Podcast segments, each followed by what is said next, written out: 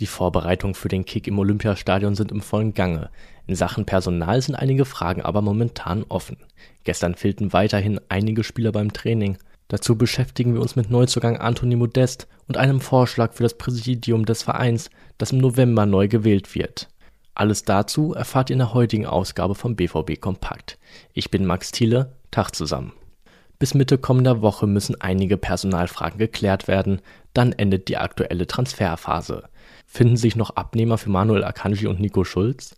Im Schatten dieser Diskussion haben die Profis am Dienstagvormittag die Vorbereitung auf das Spiel bei Hertha BSC aufgenommen. Beim öffentlichen Training fehlte weiterhin Daniel Mahlen. Der Niederländer wird höchstwahrscheinlich für das Berlin-Spiel passen müssen. Auch Modahut, Karim Adeyemi und Matteo Morey suchte man auf dem Rasen vergeblich. Noch ist offen, wie schnell Dahut zurückkehrt.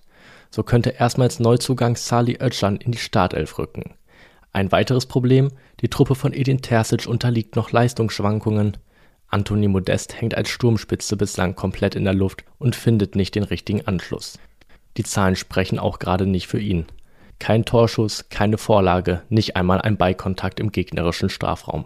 Anthony Modest erlebte eine sehr dürftige Premiere in seiner neuen sportlichen Heimat.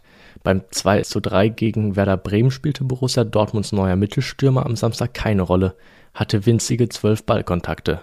Logisch, der 34-Jährige muss sich noch an alles gewöhnen, dies sollte aber in der jetzigen Lage zügig passieren.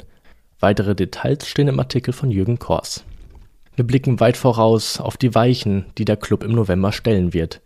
Als Nachfolger von Reinhard Raubal soll Reinhold Luno das Amt des Präsidenten übernehmen. Nun gab es einen weiteren Vorschlag. Dem Vorstand wurde nun empfohlen, Silke Seidel als neue Stellvertreterin des Präsidenten zur Wahl vorzuschlagen. Seidel war in der Vergangenheit unter anderem eng in die Planung und den Bau des BVB-Trainingszentrums involviert.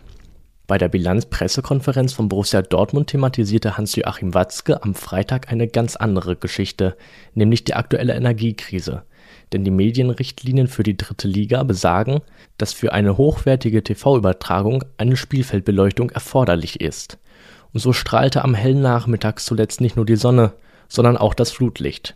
Zu diesem sehr brisanten Thema hat Cedric Gebhardt einen Artikel verfasst. Was steht im Laufe des Tages so an? Unter anderem eine neue Ausgabe des Vodcast, in dem Sascha Staat Kevin Pinnow begrüßen wird. Es geht vor allem um die Aufarbeitung der Pleite gegen Bremen und die Folgen vor dem wichtigen Auswärtsspiel bei Hertha BSC. Die neue Folge steht als Audiovariante am frühen Nachmittag auf allen gängigen Plattformen zur Verfügung. Hörerfragen können wie gehabt bei Twitter gestellt werden. Folgt dafür einfach Sascha Staat und seinem Aufruf. Alle anderen aktuellen News erfahrt ihr bei uns auf ruhrnachrichten.de. Da kann ich euch das Plus-Abo sehr ans Herz legen. Aktuell gibt es sogar ein absolutes Sonderangebot. Da solltet ihr zuschlagen.